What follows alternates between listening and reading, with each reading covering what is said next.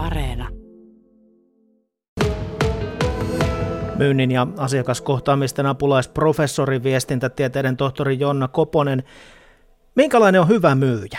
No hyvän myyjän ominaisuuksia on tutkittu eri konteksteissa, eli esimerkiksi kuluttajamyynnissä tai sitten yritysten välisessä myynnissä. Ja hyvään myyjähän liitetään usein sellaisia ominaisuuksia, että hän on asiantunteva ja tietää siitä tuotteesta tai palvelusta, jota on tarjoamassa, eli, eli osaa myöskin sitten asiakkaan tarvekartoituksen ja sitä kautta tarjota sopivaa ratkaisua asiakkaalle. Ei kuitenkaan tarjoa liian monia vaihtoehtoja, vaan ehkä kahta, josta asiakas pystyy sitten valitsemaan.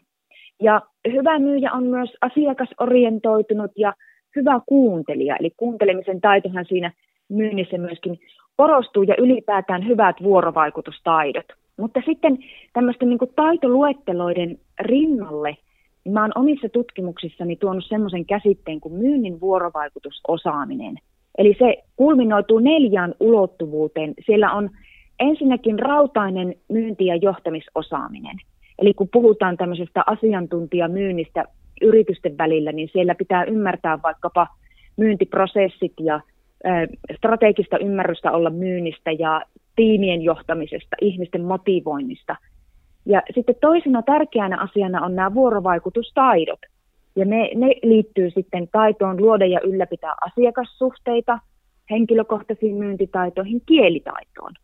Ja kolmantena affektiivinen puoli, mitä ei välttämättä tule miettineeksi, että tähänkin myynnin vuorovaikutusosaamiseen liittyy tunteet ja motivaatio. Eli monella semmoista pitkää kansainvälistä myyntiuraa tehneellä ihmisellä se on aika raskasta työtä, niin siellä voi olla taustalla ihan sisäinen motivaatio kuitenkin oppia lisää siitä myynnistä, oppia uusista ihmisistä, eri kulttuureista. Ja on semmoinen positiivinen asenne eri kulttuureja kohtaan, ja hänellä on myös kulttuurista sensitiivisyyttä.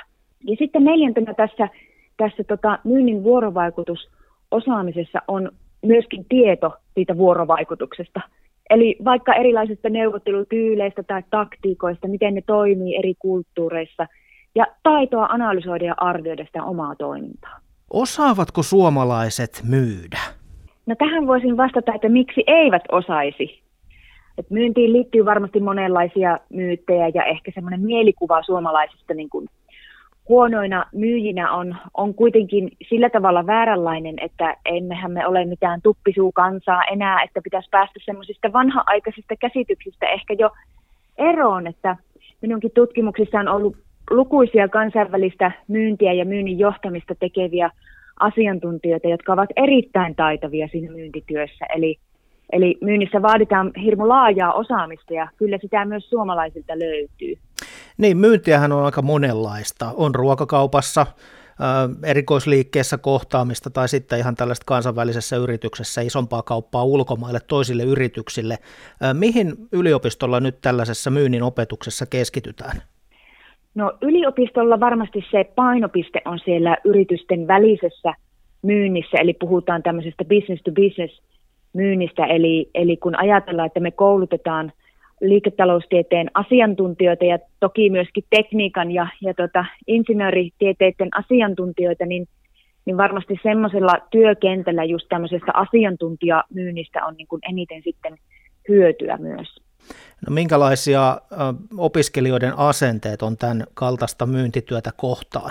Opiskelijoiden asenteita mitattiin tuossa Titta Pittmanin ProGradu-tutkielmassa viime syksyn puolella ja siinähän oli semmoinen reilu 120 kauppatieteiden opiskelijaa vastaajana ja ne asenteet tämmöistä B2B-myyntiä kohtaan ja, ja niin kuin hakeutumista myyntityöhön, niin sitä kohtaan oli semmoiset neutraalin negatiiviset, että ehkä enemmän, enemmän kuitenkin negatiiviset kuin positiiviset viestintätieteiden tohtori Jonna Kopponen, minkälaisia toiveita ja tarpeita on sitten tällaisilla yrityksillä, jotka kaipaavat sitä osaavaa tekijää sinne myyntipuolelle?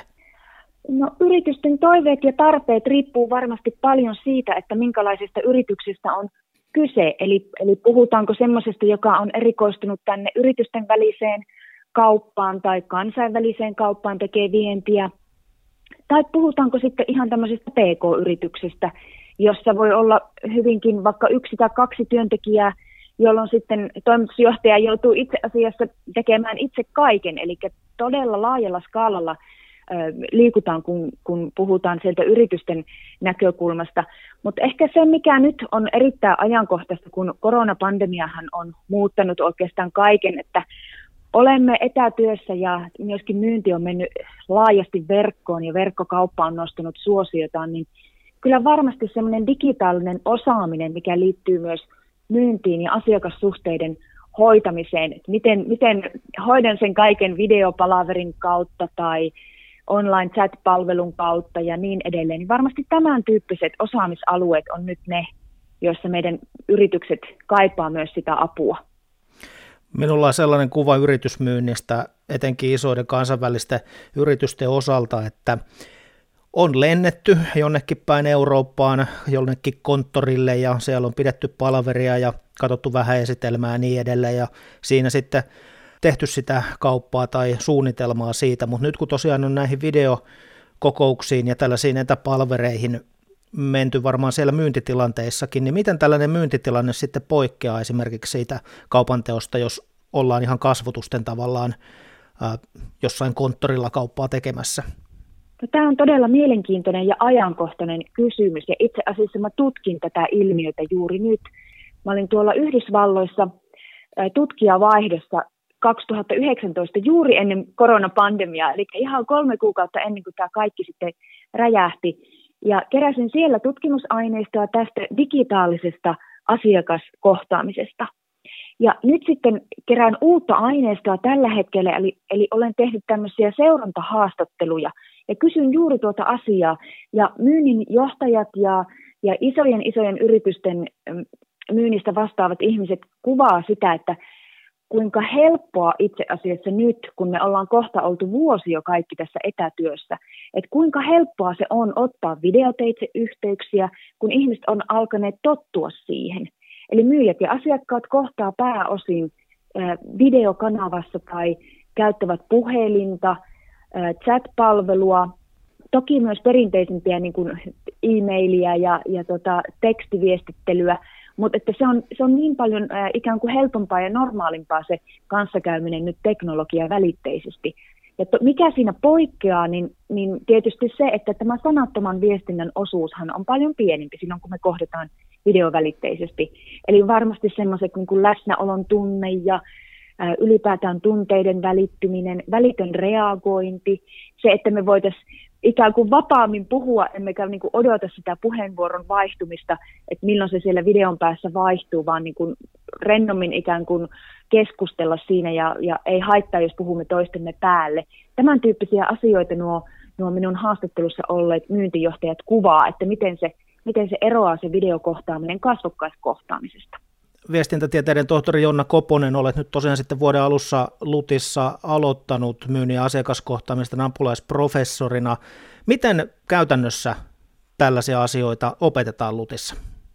No tosiaan työskentelen nyt LUT-kauppakorkeakoulussa ja minulle on työtehtäväksi annettu opettaa kahta kurssia. Eli toinen niistä sijoittuu tuonne kandipuolelle ja se käsittelee myynnin ja markkinoinnin viestintää. Ja sitten toinen sijoittuu maisterivaiheeseen, eli on meidän englanninkielisessä kansainvälisen markkinoinnin maisteriohjelmassa. Ja siellä sitten käsitellään keskeisiä myyntiin ja neuvotteluihin liittyviä taitoja. Ja lisäksi markkinoinnin perusteet kurssille aion tuoda ripauksen myyntiä ja varmasti myös, myös tota vieraita sinne sitten mukaan. Ja toki ohjaan pro-gradututkielmia ja, ja väitöskirjoja, eli tämmöistä opetus- ja ohjaustoimintaa on, on tämän tyyppistä. Ja näiden lisäksi tietysti apulaisprofessorin työssä se tutkimuksen tekeminen on keskiössä.